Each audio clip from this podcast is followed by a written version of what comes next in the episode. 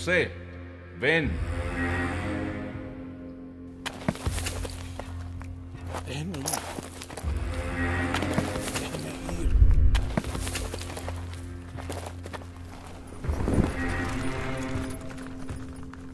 José, el faraón demanda tu presencia.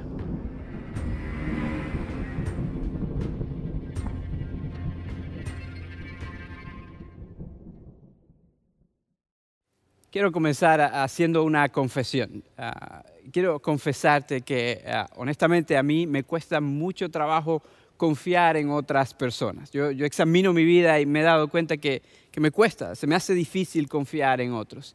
Y e- esta semana me puse a pensar por qué me cuesta tanto trabajo y me di cuenta de que se me hace difícil confiar en otras personas porque ha habido personas en el pasado que han roto esa confianza y por lo tanto entonces me cuesta cuando no conozco a alguien bien y me cuesta confiar en esta otra persona. Se me hace difícil.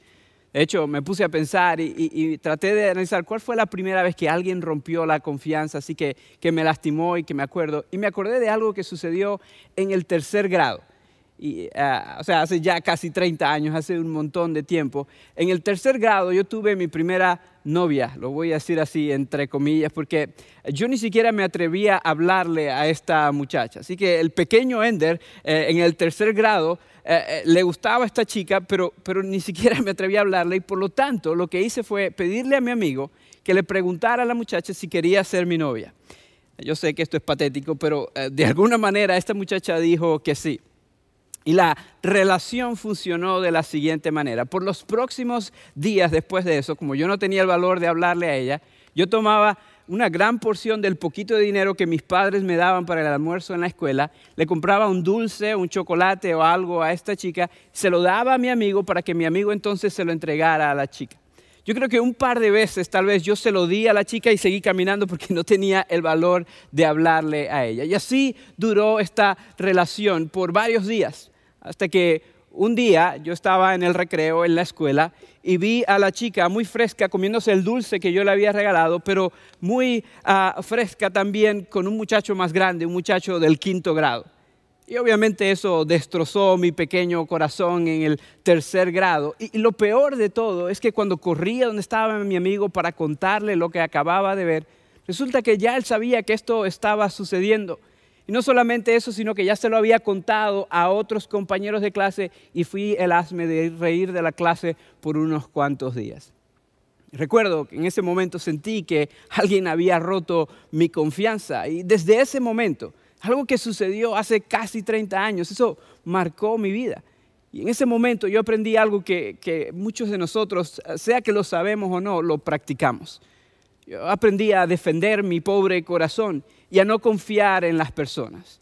Y obviamente esto hace difícil tener amistades y tener relaciones profundas, porque cuando no confías en las personas es muy difícil que otras personas puedan ser una bendición en tu vida. Pero yo aprendí en ese momento de esa lección valiosa eh, que, que me cuesta confiar en otras personas. Yo sé que yo no soy el único al que le cuesta confiar en otros.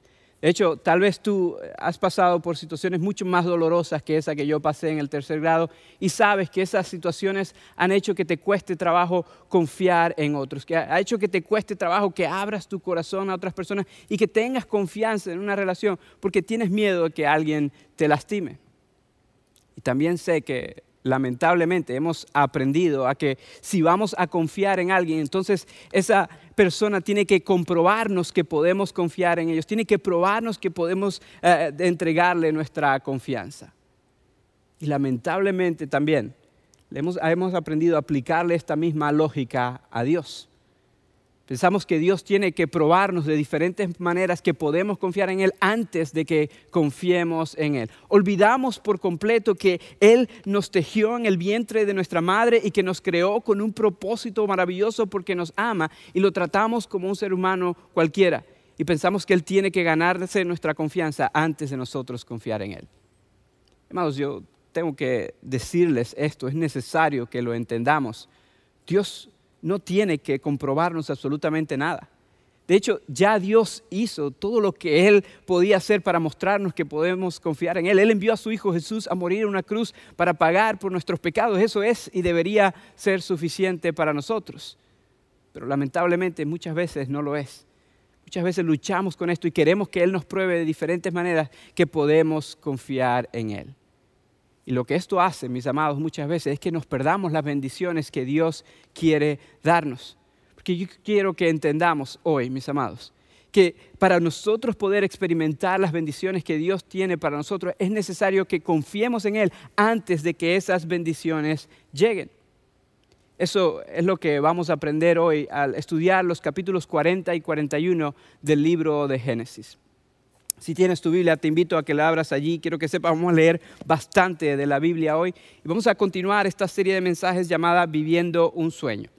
Hemos estado estudiando la vida de José y hasta este punto hemos visto que Dios le dio unos sueños a José y José tuvo el valor y la fe de compartir estos sueños con sus hermanos y resulta que sus hermanos por la envidia de estos sueños terminaron vendiendo a José como esclavo. José les contó que Dios le había mostrado que un día ellos iban a postrar ante él y por eso lo vendieron como esclavo. Luego, al ser esclavo en Egipto, él terminó sirviendo en la casa de un hombre llamado Potifar. Y a pesar de que era un esclavo, José fue fiel a Dios y José hizo todo lo que él podía hacer para vivir una vida justa. Y aún así, la esposa de, Potifar lo acusó de que él trató de acostarse con ella, cuando en realidad era ella la que quería estar con él y él dijo que no. Por supuesto, Potifar le creyó más a su esposa que a él y José terminó en la cárcel a pesar de haber hecho lo justo delante de Dios. Y ahí en la cárcel, podemos decir, hasta cierto punto le estaba yendo medio bien, era administrador ahí en la prisión, pero era un prisionero, estaba encarcelado, esperando a que Dios hiciera algo a su favor. Y lo que vamos a ver en los próximos capítulos que vamos a estudiar hoy es que eh, eh, eh, Dios se movió, pero no de la manera que él esperaba. Quiero que comencemos leyendo los versículos 1 hasta la primera parte del 4, dice así. Tiempo después, el copero y el panadero del rey de Egipto ofendieron a su señor el faraón se enojó contra estos dos funcionarios suyos, es decir, contra el jefe de los coperos y el jefe de los panaderos. Así que los mandó presos a la casa del capitán de la guardia, que era la misma cárcel donde estaba preso José. Allí el capitán de la guardia le encargó a José que atendiera a estos funcionarios al José estar en la prisión, podemos ver que aparecen en escena tres personajes, el faraón, de quien vamos a hablar más adelante, y también el copero del rey y el panadero del rey. Y estamos hablando de los jefes de estas dos funciones, del copero y del panadero. Y, cuando pensamos en estas funciones, tal bien en nuestro, en nuestro contexto, pensamos que no eran personas muy importantes, pero quiero que sepan, amados, que en ese contexto eran personas de mucha influencia, eran personas de confianza para el faraón. No cualquier persona podía ocupar estos cargos. Estos hombres tenían la responsabilidad de asegurarse de que todo lo que eh, viniera a la mesa del el faraón fuera de calidad. Eh, la comida y las bebidas, el panadero, la parte de comida, el copero, la parte de la bebida. Tenía que ser todo un producto excelente para el rey. Pero no solamente esto, sino que parte de la función de estos hombres era asegurarse de que la comida era comida sana, de que nadie en la cocina o algún otro infiltrado había tratado o trate de, eh, de envenenar al faraón por medio de la comida o por medio de la bebida. Así que no cualquier persona ocupaba estas funciones. Tenían que ser personas dignas de confianza, eran personas muy influenciales y muy cercanas al faraón. Y tal vez eso te hace preguntarte entonces por qué rayos estaban en la prisión con José, por qué el faraón los mandó.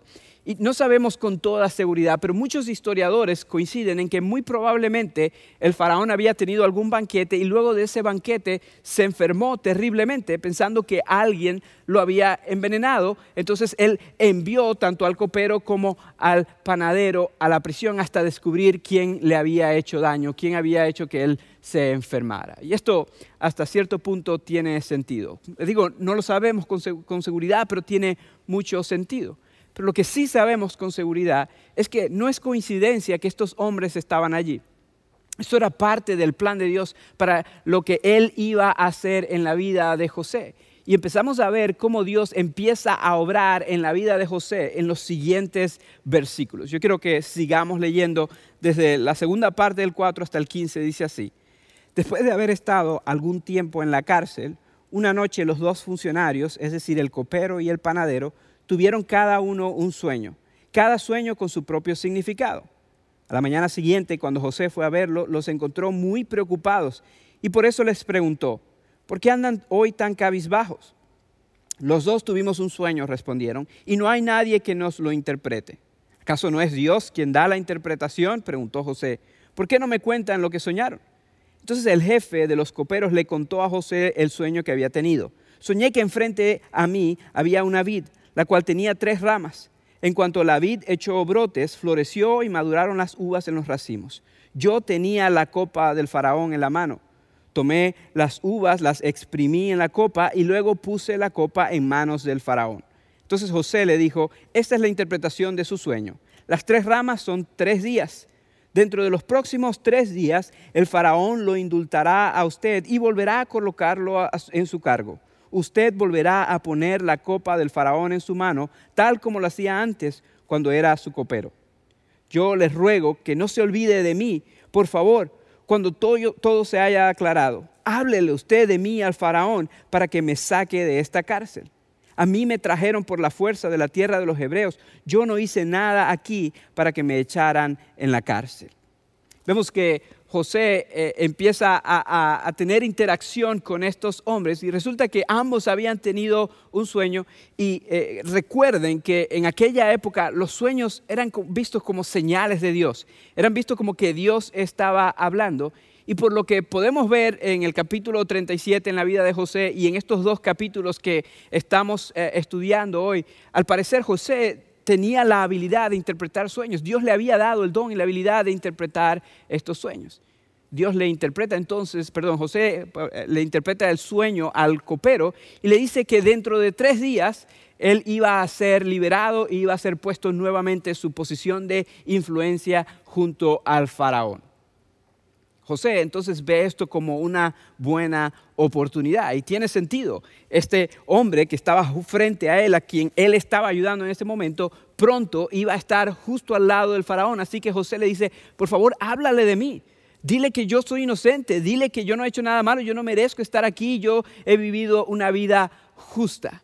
Y José entonces espera que al hombre eh, ser liberado pueda ayudarlo. Pero cuando seguimos leyendo la historia nos damos cuenta de que aunque ese era el plan de José, Dios tenía otros planes. Dios estaba obrando de una manera diferente a la que él esperaba. Vamos a seguir leyendo para que vean cómo funcionó todo. Dice así, al ver que la interpretación había sido favorable, el jefe de los panaderos le dijo a José, yo también tuve un sueño. En ese sueño llevaba yo tres canastas de pan sobre la cabeza.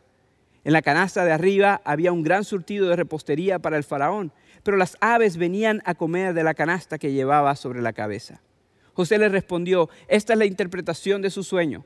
Las tres canastas son tres días. Dentro de los próximos tres días, el faraón mandará que usted lo decapiten y lo cuelguen de un árbol, y las aves devorarán su cuello, su cuerpo. En efecto, tres días después, el faraón celebró su cumpleaños y ofreció un gran una gran fiesta para todos sus funcionarios. En presencia de estos, mandó a sacar de la cárcel al jefe de los coperos y al jefe de los panaderos. Al jefe de los coperos lo restituyó en su cargo para que una vez más pusiera la copa en manos del faraón. Pero tal como lo había predicho José, al jefe de los panaderos mandó a que lo ahorcaran. Sin embargo, el jefe de los coperos no se acordó de José, sino que se olvidó de él por completo. Podemos ver que el, panadero también comparte sus sueños con José, pero no fue tan favorable como el, del copero. Resulta que el faraón iba a ser, ah, perdón, el, panadero iba a ser eh, eh, eh, ejecutado más adelante y José le dice, esto es lo que va a pasar dentro ah, de tres días. Y vemos también que justamente esto es lo que sucedió. E, el copero fue restituido y una vez más tiene la oportunidad de servir junto al faraón muy cerca de él y el panadero terminó siendo ejecutado. Muy probablemente el faraón descubrió que él fue el que trató de envenenarlo o tuvo algo que ver, así que por eso fue ejecutado. Pero lo que quiero que notemos aquí es cómo probablemente se estaba sintiendo José en este momento Porque otra vez José había interpretado estos sueños para estos hombres y probablemente él pensaba, ahora sí voy a salir de aquí. Yo ayudé a este copero, le dije lo que iba a suceder y justamente esto es lo que sucedió. Así que probablemente él le va a hablar bien de mí al faraón y voy a salir de esta prisión donde estoy injustamente hablando. Pero cuando leemos el versículo 23 nos damos cuenta de que en realidad eso no fue lo que sucedió. Dice allí claramente que el versículo 23 que el copero se olvidó por completo de José, que, que ni siquiera se acordó de él. Y en el siguiente capítulo vamos a leer que por dos años e, este hombre ni siquiera se acordó de José. Yo quiero que pausemos por un momento y, y pensemos en cómo José se debió haber sentido en este momento. Porque quiero recordarles lo que había hecho José hasta este momento, cómo había vivido José hasta este momento. Les recuerdo que Dios le dio unos sueños a José, Dios le mostró que iba a suceder algo lindo en el futuro, que sus hermanos iban a postrarse ante él, y él compartió los sueños que Dios le dio con sus hermanos, y esto hizo que sus hermanos lo vendieran como esclavo.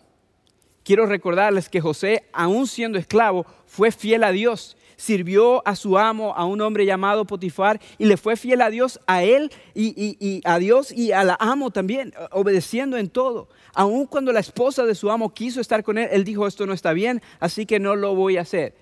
Y a pesar de que él fue fiel a Dios e hizo lo justo delante de Dios, él terminó arrojado en una prisión.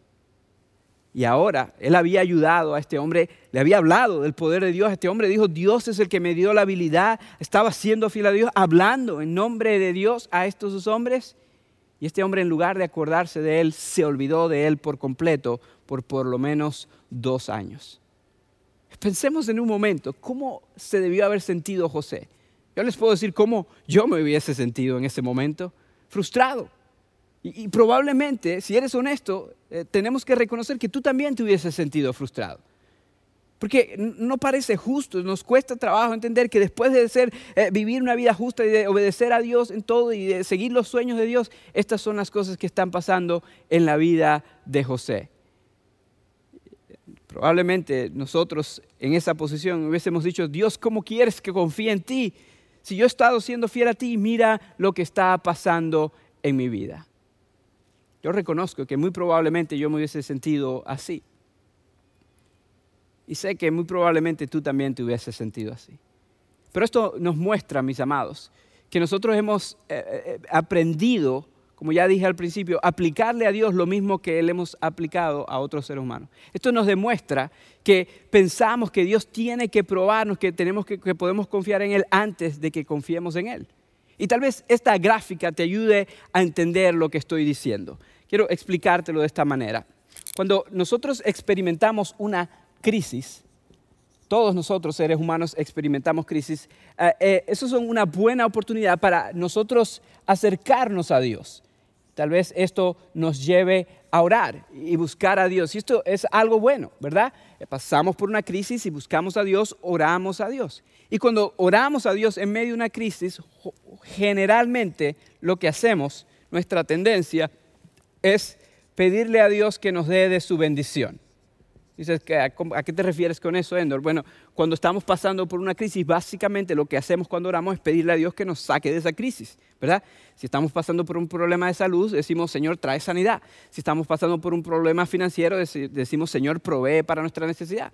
Si estamos pasando por un problema emocional, decimos, Señor, ayúdanos a saber cómo manejar. Pedimos la bendición del Señor. Y en nuestra mente, sea que lo decimos o no, sea que lo pensamos o no, eh, sentimos que si Dios nos da esa bendición, entonces nuestra confianza Él va a crecer, vamos a creer más en Él, porque obviamente Dios nos bendijo, entonces eso ayuda a que nuestra fe crezca y entonces pensamos, eso nos va a ayudar en la siguiente crisis que pasemos. Esto es más o menos como operamos, cómo funcionamos. Y honestamente hablando, como humanos, esto tiene sentido. Yo quiero recordarte, mis amados, que Dios no es humano, que Dios tiene un plan mucho más grande que el nuestro y que Él sabe lo que es mejor para nosotros. Y que aunque esto pueda tener mucho sentido humanamente hablando, hay un problema grande con esto. Y el problema es que nosotros creemos saber lo que es la bendición. Nosotros creemos saber lo que es mejor para nosotros y cuándo recibir lo que es mejor para nosotros. Así que cuando nosotros oramos esperando la bendición para luego confiar en Dios, nosotros ya pensamos que sabemos qué es lo que Dios debería hacer para nosotros confiar en Él. Y amados, eso es injusto porque Dios sabe lo que es mejor para nosotros y nosotros no. Y si Dios sabe que algo es bueno para nosotros, aunque nosotros no lo sepamos, o tal vez en un momento más tarde, y no nos da lo que nosotros queremos, entonces en lugar de llevarnos a tener más confianza en Dios, esto nos va a llevar a desconfianza. O nos va a llevar a incredulidad, como quieras llamarlo. Por, eso es que hay muchas personas que se acercan a Dios y van a la iglesia por un par de meses, un par de semanas, porque eh, sienten que tal vez Dios les puede ayudar en su crisis, pero si Dios no le da lo que ellos quieren, entonces ¿qué pasa? Se alejan de Dios, porque ellos piensan que saben cómo definir la palabra bendición. Y en lugar de entonces crecer en fe en Dios, ellos más bien se alejan de Dios. Y yo quiero que sepan, esto le puede pasar a los cristianos más maduros si no estamos pendientes, si no ponemos mucho cuidado, fácilmente podemos caer en este círculo. Y yo quiero que veamos ahorita, al continuar leyendo la historia, de que José aparentemente vivía un ciclo diferente.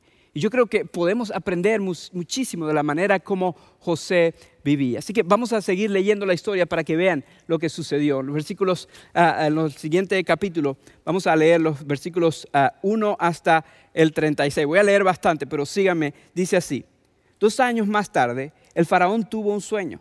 Estaba de pie junto al río Nilo cuando de pronto del río salieron siete vacas hermosas y gordas que se pusieron a pastar entre los juncos. Detrás de ellas salieron otras siete vacas feas y flacas que se pararon a orillas del Nilo, junto a las primeras. Y las vacas feas y flacas se comieron a las vacas hermosas y gordas. En ese momento el faraón se despertó, pero volvió a dormirse y tuvo otro sueño. Siete espigas de trigo, grandes y hermosas, crecían de un solo tallo. Tras ellas brotaron otras siete espigas delgadas y quemadas por el viento solano. Y las siete espigas delgadas se comieron a las espigas grandes y hermosas. En eso el faraón se despertó y se dio cuenta de que solo era un sueño. Sin embargo, a la mañana siguiente se levantó muy preocupado. Mandó llamar a todos los magos y sabios de Egipto y les contó los dos sueños, pero nadie se los pudo interpretar.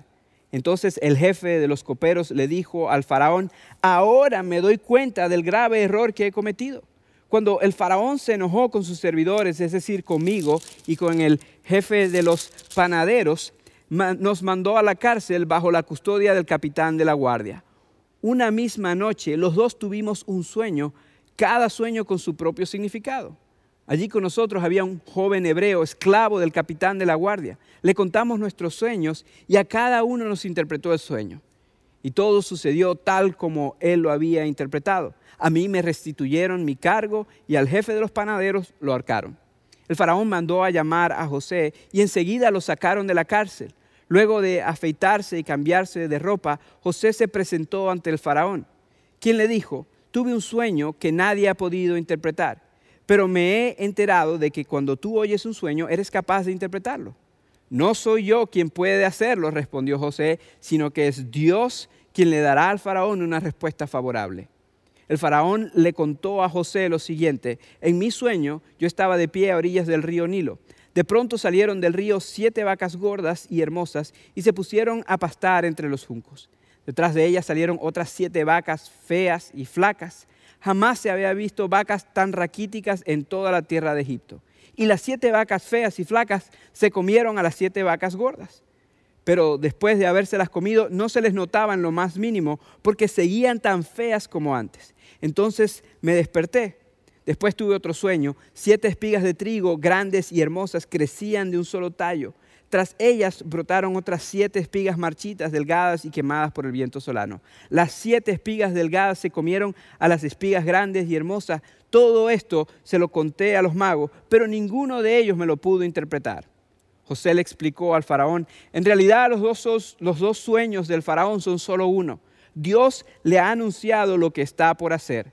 Las siete vacas hermosas y las siete espigas hermosas son siete años. Se trata del mismo sueño. Y las siete vacas flacas y feas que salieron detrás de las otras y las siete espigas delgadas y quemadas por el viento solano son también siete años. Pero estos serán siete años de hambre. Tal como le he dicho al faraón, Dios le está mostrando lo que está por hacer. Están por venir siete años de mucha abundancia en todo Egipto, a los que les seguirán siete años de hambre, que harán olvidar toda la abundancia que, hubo, que antes hubo. El hambre acabará con Egipto. Tan terrible será el hambre que nadie se acordará de la abundancia que antes hubo en el país. El faraón tuvo el mismo sueño dos veces porque Dios ha resuelto firmemente hacer esto y lo llevará a cabo muy pronto. Por todo esto, el faraón deberá buscar un hombre competente y sabio para que se haga cargo de la tierra de Egipto.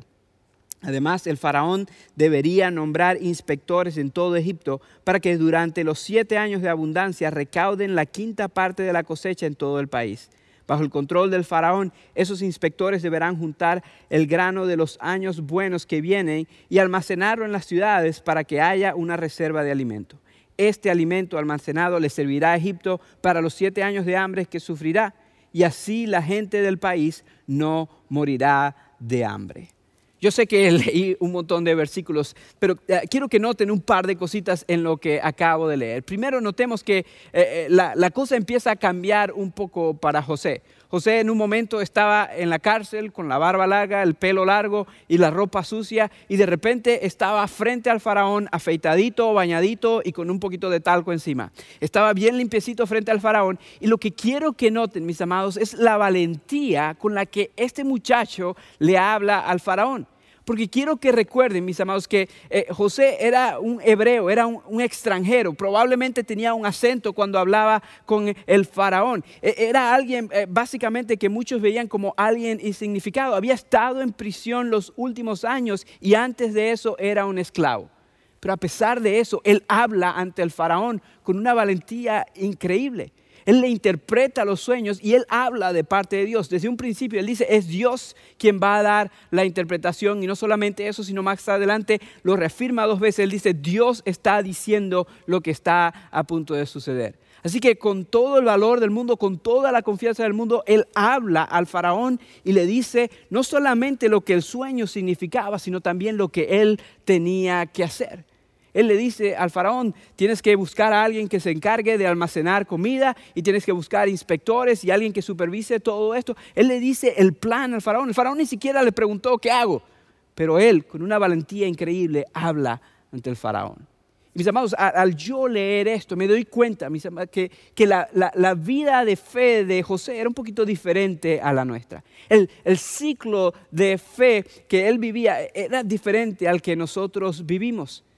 José al parecer no, no estaba esperando que Dios le, mostrara que podía confiar en él para él confiar en Dios. Más bien todo lo contrario. Parece ser obvio que José confiaba en Dios aunque José todavía no había recibido la bendición, aunque José todavía eh, técnicamente Dios no le había mostrado que podía confiar en él. Entonces yo creo que el círculo o el ciclo de José lo podemos dibujar de una manera diferente. José, al igual que nosotros, también experimentó crisis. E-, él también pasó por momentos difíciles, varios, y ya los hemos mencionado. Y esos momentos difíciles hicieron que José se acercara a Dios, que él buscara al Señor. Él también eh, se acercó a Él y lo sabemos otra vez porque constantemente fue fiel a Dios. Sabemos que eh, eh, buscaba la sabiduría de Dios para interpretar sueños. Entonces, él buscaba de la sabiduría del Señor. Pero vemos la diferencia en este próximo paso. Podemos ver que José, mis amados, en lugar de esperar la bendición o de pedirle a Dios que le diera bendición, José tenía su confianza puesta en Dios. José confiaba en Dios. De hecho, el simple hecho de que él le dijo al faraón el sueño era una señal de que él tenía fe en Dios. E, e, e, Egipto tenía el río Nilo, las vacas venían saliendo del río Nilo y el río Nilo había fluido fuertemente por los últimos 200 años. En Egipto no se había escuchado de una hambruna en muchísimo, muchísimo tiempo. Así que él decirle al faraón, vas a vivir una hambruna de siete años, era un gran acto de fe. El hablar en nombre de Dios ante el faraón era un gran acto de fe. Podemos ver, mis amados, que a pesar de que él todavía, porque todavía no había sido liberado, él estaba ante el faraón como un esclavo que le estaba dando la oportunidad de hablar ante él, aún como un esclavo prisionero. José estaba confiando en Dios y no esperando la bendición antes de confiar en Dios. Tenemos que prestar atención en esto, hermanos, porque nosotros hacemos lo contrario. Nosotros decimos, Señor, dame la bendición y si me das la bendición, entonces yo voy a confiar en Dios. Yo voy a confiar más en ti. Pero esto no es lo que estaba haciendo José. José más bien estaba diciendo, Señor, yo confío en ti. Y lo demostraba con sus acciones, vivía una vida de fe. Al él hablar con el faraón, lo que habló estaba demostrando que confiaba, confiaba en Dios. Y esto fue lo que abrió las puertas para que él pudiera entonces recibir la bendición. Y eso lo vemos en el resto del capítulo. Quiero leer un montón de versículos otra vez desde el 37 hasta el 57, pero vamos a ver cómo él recibe la bendición. Dice así, al faraón y a sus servidores les pareció bueno el plan. Entonces el faraón le preguntó a sus servidores, ¿podemos encontrar una persona así en quien repose el Espíritu de Dios? Luego le dijo a José, puesto que Dios te ha revelado todo esto, no hay nadie más competente y sabio que tú. Quedarás a cargo de mi palacio y todo mi pueblo cumplirá tus órdenes. Solo yo tendré más autoridad que tú porque soy el rey. Así que el faraón le informó a José, mira, yo te pongo a cargo de todo el territorio de Egipto. De inmediato el faraón se quitó el anillo oficial y se lo puso a José. Hizo que lo vistieran con ropas de lino fino y que lo pusieran, le pusieran un collar de oro en el cuello. Después lo invitó a subirse al carro reservado para el segundo en autoridad y ordenó que gritaran, abran paso. Fue así como el faraón puso a José al frente de todo el territorio de Egipto. Entonces el faraón le dijo, yo soy el faraón, pero nadie en todo Egipto podrá hacer nada sin tu permiso. Y le cambió el nombre a José y lo llamó Safenat Panea. Además le dio por esposa a Asenat, hija de Potífera, sacerdote de la ciudad de On. De este modo, quedó José a cargo de Egipto. Tenía 30 años cuando comenzó a trabajar al servicio del faraón, rey de Egipto. Tan pronto como se retiró José de la presencia del faraón, se dedicó a recorrer todo el territorio de Egipto. Durante los siete años de abundancia, la tierra produjo grandes cosechas. Así que José fue recogiendo todo el alimento que se produjo en Egipto durante esos siete años y lo almacenó en las ciudades. Juntó alimento como quien junta arena del mar y fue tanto lo que recogió que dejó de contabilizarlo. Ya no había forma de mantener el control. Antes de comenzar el primer año de hambre, José tuvo dos hijos con su esposa Asenat, la hija de Potífera, sacerdote de On. Al primero lo llamó Manasés porque dijo, Dios ha hecho que me olvide de todos mis problemas y de mi casa paterna. Al segundo lo llamó Efraín porque dijo, Dios me ha hecho fecundo en esta tierra donde he sufrido. Los siete años de abundancia en Egipto llegaron a su fin, y tal como José lo había anunciado, comenzaron los siete años de hambre, la cual se extendió por todos los países. Pero a lo largo y a lo ancho del territorio de Egipto había alimento. Cuando también en Egipto comenzó a sentirse el hambre, el pueblo clamó al faraón pidiéndole comida. Entonces el faraón le dijo a todo el pueblo de Egipto, vayan a ver a José y hagan lo que él les diga. Cuando ya el hambre se había extendido por todo el territorio y había arreciado, José abrió los graneros para, graneros para vender alimento a los egipcios. Además, de todos los países llegaban a Egipto para comprarle alimento a José, porque el hambre cundía ya por todo el mundo. Podemos ver cómo José pudo experimentar la bendición de Dios, pero vemos que la bendición llegó después de la confianza. Dice que el faraón al ver a este joven que confiaba en el Señor, al ver a este hombre eh, que obviamente el Espíritu de Dios estaba sobre él, eh, él, le dijo, eh, tú vas a estar a cargo a este jovencito de 30 años con su acento, que era un esclavo y que estaba en prisión, le dijo, tú vas a ser el segundo al mando. Inmediatamente lo elevó, le mostró al mundo, a las ciudades y al país de Egipto que él era el segundo al mando, hizo todo lo posible para que lo vieran, este hombre está a cargo. Y efectivamente, él empezó a cumplir su función y las cosas se dieron tal como Dios le había mostrado a José que iban a suceder. José pudo recibir la bendición. Pero quiero que noten que la bendición de José llegó después de que él tuvo confianza en el Señor. No antes, como nosotros queremos que suceda, sino antes. Él confió en el Señor y porque confió en el Señor, entonces Dios le permitió experimentar la bendición que él experimentó, le permitió experimentar. Y lo interesante de esto es que esa bendición le ayudó a experimentar la crisis, la hambruna y lo que venía después, que vamos a ver en los siguientes capítulos cuando él tuvo que reencontrarse con sus hermanos. Amados, yo creo que este ciclo, este círculo es mucho más saludable que el que nosotros queremos vivir. Es mucho más saludable que este otro, porque este otro puede llevarnos a la desconfianza o a la incredulidad, mientras que este siempre nos lleva a donde Dios quiere que vayamos. Pero quiero que noten también, mis amados, que Dios decidió cuándo bendecir a José y cómo bendecir a José. No fue José. Quiero que recuerden que él tuvo que esperar unos dos años más. Quiero que recuerden que la bendición llegó cuando Dios vio que era el momento preciso y no antes. Llamados, esa es la confianza. Es allí donde tú y yo tenemos que aprender a vivir. Que muchas veces nos toca estar aquí en la confianza y en esta flecha por más tiempo del que nos guste, pero eh, cuando Dios vea que es el momento preciso, Él va a actuar en nuestra vida hace unos años atrás. Recuerdo que estábamos visitando la bella ciudad de Veracruz eh, con mi familia y recuerdo mi hijita tenía unos tres años tal vez en ese momento y estábamos caminando ahí en el bulevar y, vimos ah, un pequeño parquecito que estaba honestamente un poquito viejo y un poquito ah, oxidado inclusive, pero mi hija de tres años estaba feliz jugando ahí en el parquecito. Pero detrás del parque yo podía ver un parque mucho más grande, mucho más nuevo, mucho más hermoso que el que estábamos en ese momento. Y yo entonces quise llevar a mi hija que fuéramos al otro parque. Y recuerdo que yo estaba tratando de llevar a mi hija, pero ella no quería. Ella quería quedarse en el parquecito pequeño. Ella quería quedarse ahí porque era lo único que podía ver. Yo tenía que decirle, mamita, confía en papi, confía en papi, confía en papi. Hasta que finalmente tomó el paso de fe y caminó conmigo y cuando vio ese parque grande, cuando vio ese parque hermoso, la, sonrisa en su rostro fue algo increíble y ella pudo disfrutar de este parque hermoso. Pero ella para poder disfrutar de esa bendición, ella tuvo que primero confiar en papá.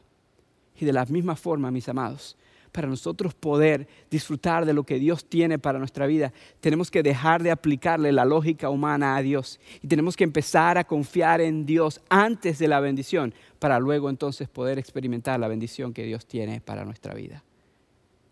La vida de José nos enseña que este es un ciclo mucho mejor cuando estamos en crisis, lo mejor que podemos hacer es orar. Pero en lugar de orar y decir, Señor, bendíceme, tenemos que orar y decir, Señor, yo confío en ti. Dame, dame, dame sabiduría dame fuerza para confiar en ti. Y cuando hacemos esto, podemos eventualmente, en el tiempo de Dios, experimentar la bendición. Yo quiero que sepan, mis amados, que José es simplemente una antesala a alguien que más adelante nos iba a mostrar esto de una manera mucho más grande y de una manera perfecta que yo quiero que sepan, mis amados, que Jesús también vivió este ciclo. Jesús vivió una vida perfecta. Jesús jamás hizo algo erróneo. Jesús jamás se equivocó. Vivió una vida completamente perfecta. Y a pesar de eso, uno de sus amigos más cercanos lo traicionó. Eso llevó a Jesús a pasar una crisis. Él sabía que él iba a morir. Y esa noche, donde él sabía que él iba a morir, él oró al Padre. Él fue al Padre en oración.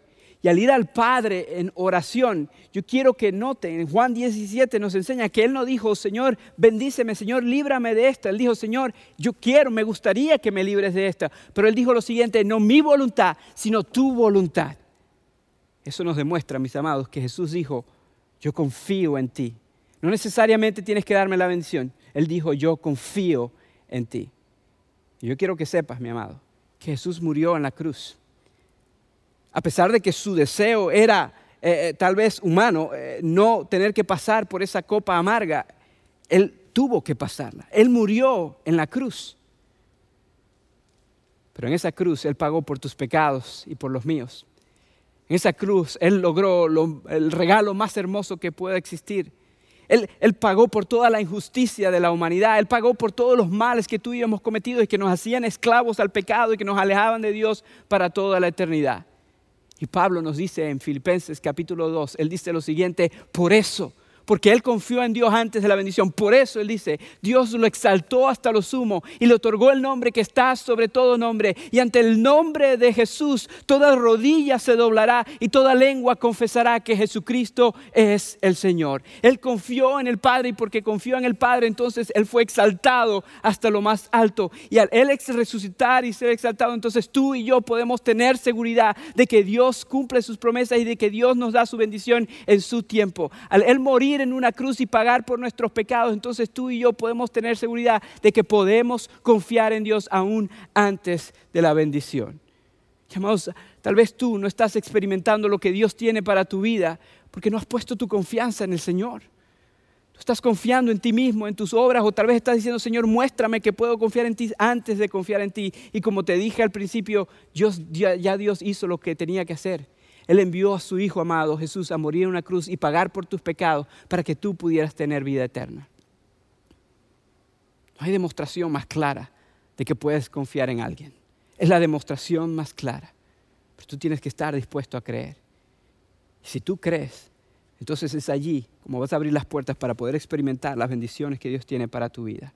Y aun si las cosas no se dan como tú quieres que se den aquí en la tierra, si tú crees en el Señor Jesucristo, puedes tener seguridad de vida eterna con Él, donde ya más nunca vas a sufrir. Pero todo comienza con tú poner tu fe en el Señor antes de recibir la bendición. Tal vez tú tienes que hacer esto hoy por primera vez. Y si tú tienes que hacerlo, yo quiero darte la oportunidad de que lo hagas, de que no esperes más. Si tú estás ahí, nunca has puesto tu fe en el Señor Jesucristo, estás esperando por más pruebas, ya no hay más. Él envió a su Hijo Jesús a morir en una cruz, eso es suficiente. ¿Estás dispuesto a creer o no? Si quieres hacerlo, yo te voy a invitar a que tomes tu teléfono en este momento y mandes un texto con la palabra conectar al número 94253. O vayas a la página web de la iglesia, iglesiafielder.org, diagonal conectar y que llenes el pequeño formulario que aparece allí y uno de nosotros, los pastores, te va a ayudar a crecer en tu fe en el Señor Jesucristo. Pero déjanos saber. Ahora, yo también sé que hay algunos de ustedes que tal vez ya pusieron su fe en el Señor Jesucristo, pero no lo han demostrado públicamente. No han dicho públicamente que su confianza está en el Señor. La manera como lo hacemos público es por medio del bautismo. Y tal vez tú estás esperando, no, no, cuando Dios cambie esto en mi vida, entonces me bautizó. O cuando Dios me dé esto, entonces me bautizó. O cuando Dios convenza a mis padres de que está bien ser cristiano, entonces me bautizo. Yo no sé qué estás esperando, pero estás esperando que Dios te dé una prueba, una bendición antes de tú dar el paso de fe. Y yo quiero que recordarte que primero tomamos el paso de fe antes de recibir la bendición. Yo quiero invitarte, amado, a que hoy, hoy, tú des ese paso de fe. Hoy tú tienes una oportunidad hermosa. Si tú estás en el área de Dallas Fort Worth, yo quiero que sepas, hoy vamos a tener una celebración de bautismos en la ciudad de Arlington, en el lago Viridian, y tú puedes ser parte de esta celebración. Hoy mismo tú puedes públicamente declarar por medio del bautismo que Jesucristo es el Señor de tu vida y tu confianza está en Él, aunque no hayas recibido la bendición que quieres. Si tú quieres hacer esto, te voy a invitar a que también mandes un texto con la palabra conectar al 94253 y yo te aseguro que uno de los pastores te va a contactar en lo más pronto posible. En cuestión de minutos te vamos a llamar para que tú puedas ser parte de la celebración de bautismo que vamos a tener más tarde en el lago Viridian. Por favor, no esperes más. Hoy es el día. Yo sé que también hay algunos de ustedes que son creyentes del Evangelio. Y tal vez estás diciendo, Ender, pero yo he creído en Jesús, yo me he bautizado y aún así estoy pasando por esta crisis todavía no he recibido la bendición y sí, yo quiero confiar en Dios, pero, pero me gustaría ver alguna señal, que Dios responda a mi oración. Amados, yo entiendo, vivimos en un mundo imperfecto, pero yo quiero recordarte que los planes de Dios son mejores que los nuestros. Yo quiero recordarte, mis amados, que Dios llegó a la vida de José y sacó a José de esa prisión en el momento preciso. Si José hubiese salido de la prisión cuando el copero fue liberado, él no hubiese estado en esa prisión dos años más tarde cuando el faraón eh, tuvo el sueño y él no hubiese experimentado las bendiciones que experimentó después. Aunque tal vez fue un tiempo difícil esperar, Dios apareció en el momento justo y de la manera justa porque es así como Dios obra. Quiero recordarte también que el mismo Señor Jesús, mi amado, tuvo que pasar por una muerte cruel para luego ser resucitado. Tú y yo, mis amados, sabemos que podemos confiar en Dios en esta vida porque Él nos ha asegurado una vida eterna. Y Él nos ha dado unos elementos que nos ayudan a recordar que podemos confiar en Él. Un momento, yo te voy a invitar a que juntos tomemos la cena del Señor si tú eres creyente del Evangelio y has sido bautizado, a que tomemos el pan y que tomemos la copa y que recordemos que podemos confiar en Él, que, que Él entregó su cuerpo y derramó su sangre y por lo tanto podemos estar seguros de que en el momento justo, en su tiempo, Él nos va a dar la bendición que necesitamos. Así que te voy a invitar a que prepares tu corazón. Vamos a cantar esta canción juntos. Y después de la canción, entonces yo voy a regresar y juntos Vamos a tomar la cena del Señor. Vamos a cantar ahora.